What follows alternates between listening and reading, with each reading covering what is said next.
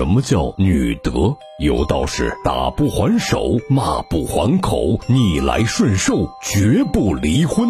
虽然这话听着就是放屁，但侠叔今天要说的，恰好就是美国人创办的女德班，一群上流人士把自己的闺女送进去改造，最后闹出人命的诡异故事。这一切都要从梦境说起。昏沉醒来的女孩一睁开眼，就发现自己身处一座与世隔绝的热带岛屿。贵妇打扮的女人上来安慰道：“不用紧张，我是天堂情绪治疗医院的杨院长。你妈把你送到这儿来，就是希望你重新考虑一下求婚的事儿。两个月后结束治疗，你就可以回家了。”原来，女孩虽然出身豪门，却不幸赶上了家道中落。恰好土豪西门家的公子西门阿伟看上了女孩，定要娶她为妻。女孩的妈妈本以为联姻可以拯救破产的家境，可没想到女孩死活不同意这门亲事。当妈的也怒了：“我可是千辛万苦把你拉扯大呀，你居然和我谈条件！以后干脆就叫你千条妹算了。”于是，千条妹就这样被安排到了岛上，住进了集体宿舍。在舍友胖妞的介绍下，千条妹终于明白了，有钱人挤破头把女儿送到这个地方，就是希望经过严苛的训练，能把女孩们变成三从四德的淑女。胖妞的父母想让胖妞减肥。而另一个同宿舍的小红，则是来治疗焦虑症的。在几近变态的规则中，除了统一着装，女孩们一日三餐也是少得可怜。一朵鲜花，还有一口见底的牛奶。不仅如此，礼仪、瑜伽、美容各种课程都安排上了，借此培养优雅大方的名媛气质。无所适从的千条妹，没住上两天，就产生了逃跑的念头。同被关在医院的另一个妹子，名叫霞姐，曾经是做视频的网红，想要搞原创的霞姐，遭到了团队的排挤，被强行送来改造。听说千条妹的计划后，霞姐当即约定，就趁今晚月黑风高，咱们赶紧溜之大吉。可女孩们一觉醒来，傻眼了，她们竟然睡过了头。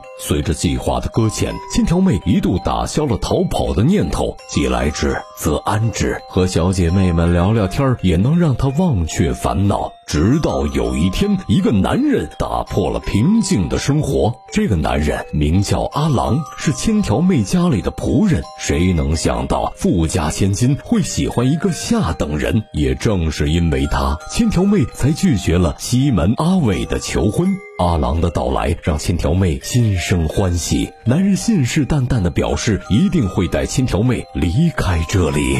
瞅见这一幕的霞姐忍不住提醒千条妹：“听姐一声劝，我看人挺准的，这个阿郎配不上你。”结果可想而知，恋爱中的千条妹哪儿听得进去这些话呀？次日醒来，医院里警铃大作，有人侵入治疗中心，请所有安保人员到海滩集合。姑娘们正扒拉着窗户往外瞧，杨院长突然一改温柔贤淑的模样，掐住了小红的喉咙，劈头盖脸的骂道：“别管那么多闲事儿，都给我乖乖的做瑜伽去！要是是活腻了想逃跑，哼，就等死吧！”等到杨院长离去，霞姐带着千条妹溜进了一个隐蔽的山洞。女孩定睛一看，不远处正停放着一艘小船。没等千条妹开口，霞姐发话了。那个闯入者其实是我的粉丝，这次他来就是给我送船的。我已经打探过了，夜里没人值班，从这里往东四十公里就是陆地。今晚我们一起走吧。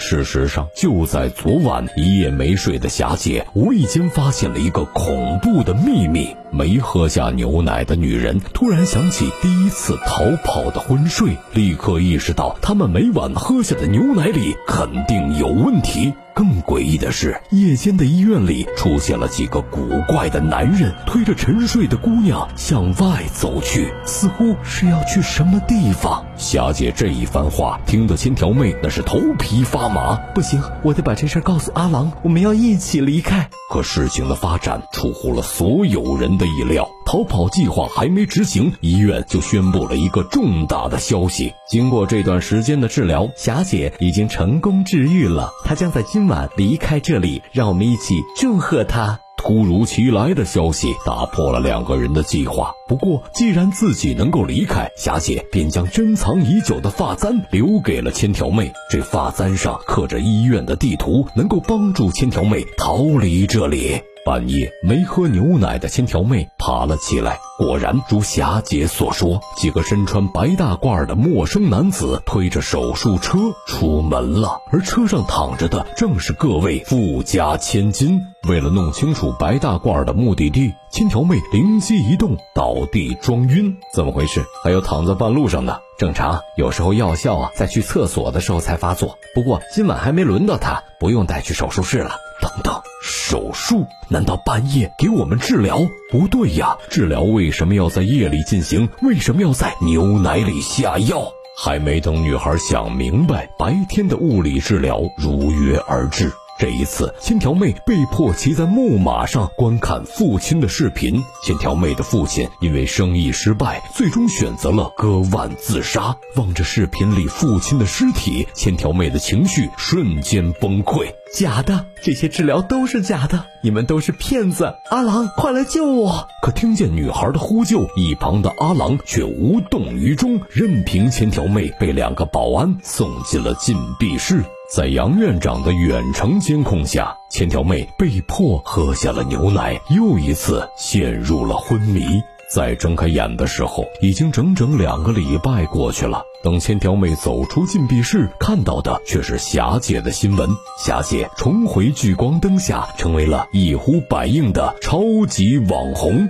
看着画面里的霞姐熟练地应对男人的调戏，千条妹感到了强烈的违和感。不对，霞姐不是这样的人。那一刻，女孩明白了，霞姐似乎被替换了灵魂。这家医院一定有着不可告人的秘密。事不宜迟，千条妹把这事儿告诉了小红和胖妞，三个人约定一起逃亡。夜幕悄然而至，姑娘们正盘算着出逃的路线，门外却有一阵脚步声不断逼近。无奈之下，三个女孩只能躺回床上装睡。不多时，两个白大褂走进来了。今晚他们要带走的就是小红。手术车在黑暗中缓慢地向前移动，千条妹和胖妞小心翼翼地跟在后头。穿过神秘而诡异的大门，小红被推进了冰冷的手术室。眼看麻醉剂就要注入小红的身体，胖妞一个箭步冲上去推开了白大褂，千条妹紧随其后。抡起氧气瓶就干翻了两个人，逮住这一空隙，胖妹托起小红，赶紧往外走。一片混乱中，三个人躲进了一间研究室。可刚踏入房间，千条妹就被眼前的景象惊呆了。花花绿绿的电子屏幕上显示的正是几个女孩的数据，从身高、体重三维的数据到感情经历，详细的令人细思极恐。与此同时，一张熟悉的脸出现在了眼前。阿郎的资料上竟然写着三个大字：演员。千条妹觉得天塌了，她的爱人阿郎也是假的。杨医生不是在治疗我们，他是在观察我们。所有的一切都是为了获取我们。的数据，但这么做到底是为了什么呢？没时间多想，追捕而来的保安逐渐逼近，慌不择路的三个姑娘逃进了地下室。灯火摇曳的水池里，端坐着一个浑身缠满绷带的女人。在三个人惊恐的目光中，一个姑娘开口了：“别怕，我们是你们的副本。你们根本不知道，在你们吃着蛋糕摘鲜花的时候，我们这群人挺过了几十次的整形手术，所做的一切就是为了看起来像你们。”女孩边说边解开了缠绕的绷带，白色纱布后面藏着的脸竟然和小红一模一样。没等千条妹反应过来，另一个姑娘也跟着掀开了面纱，这一次露出的却是瘦版的胖妞的脸。真相在这一刻浮出水面，这是什么医院呢？其实就是披着治疗中心幌子的整形医院。下等贫困女孩通过手术改头换面，从此成功代替富家千金，混入上流社会。听到这儿，千条妹那是心如刀割，一把拽出自己的项链，说：“你们当中也有一个人要替代我，对吗？继承我的光鲜亮丽、财富地位。”那你也必须承担我的悲伤，我终身的遗憾。那就是我父亲的死。话音刚落，保安闯进了地下室，顾不上昏迷的小红，眼疾手快的千条妹只能带着胖妞一路狂奔。荆棘密布的小道阻碍了两个人逃跑的脚步。就在千条妹奋力拨开障碍的时候，身后的胖妞突然不见了。好在胖妞的叫声就在不远处，千条妹寻声找去，只见粗大扭曲的藤蔓上竟然密密麻麻挂满了尸体。霞姐也在其中，吓坏了的千条妹转过身，却看到数以万计的玫瑰如同毒蛇一般缠住了胖妞，在花丛中探出来的居然是杨医生的脑袋。就在千条妹失声尖叫的一瞬间，花仙子打扮的杨医生缓缓逼近，树枝紧紧缠住了千条妹的身体，像榨汁机一样汲取女孩身上的血液。玫瑰被染成了红色。千条妹奄奄一息，千钧一发之际，一个声音突然出现：“放开那个女孩！”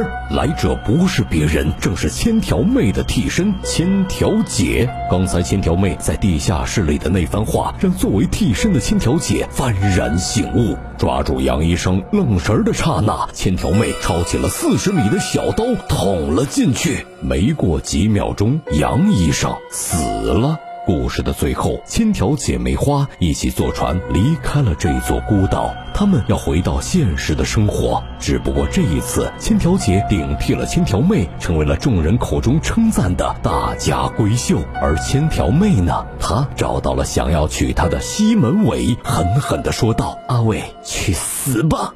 手起刀落后，千条妹接着就头也不回地逃出城堡，消失在了黑暗之中。看完这部科幻架空的电影《天堂山》，小霞想说：样貌、声音、行为都可以变形，但有一种东西叫做思想，叫做记忆，它永远无法被替代。就像现在有很多人做着搬运、抄袭小霞我的视频，但他们永远成为不了我们。当然，这一切都离不开百万粉丝们的支持，因为您的每一个点赞和关注，都是对我们继续坚持一路前行最好的鼓励。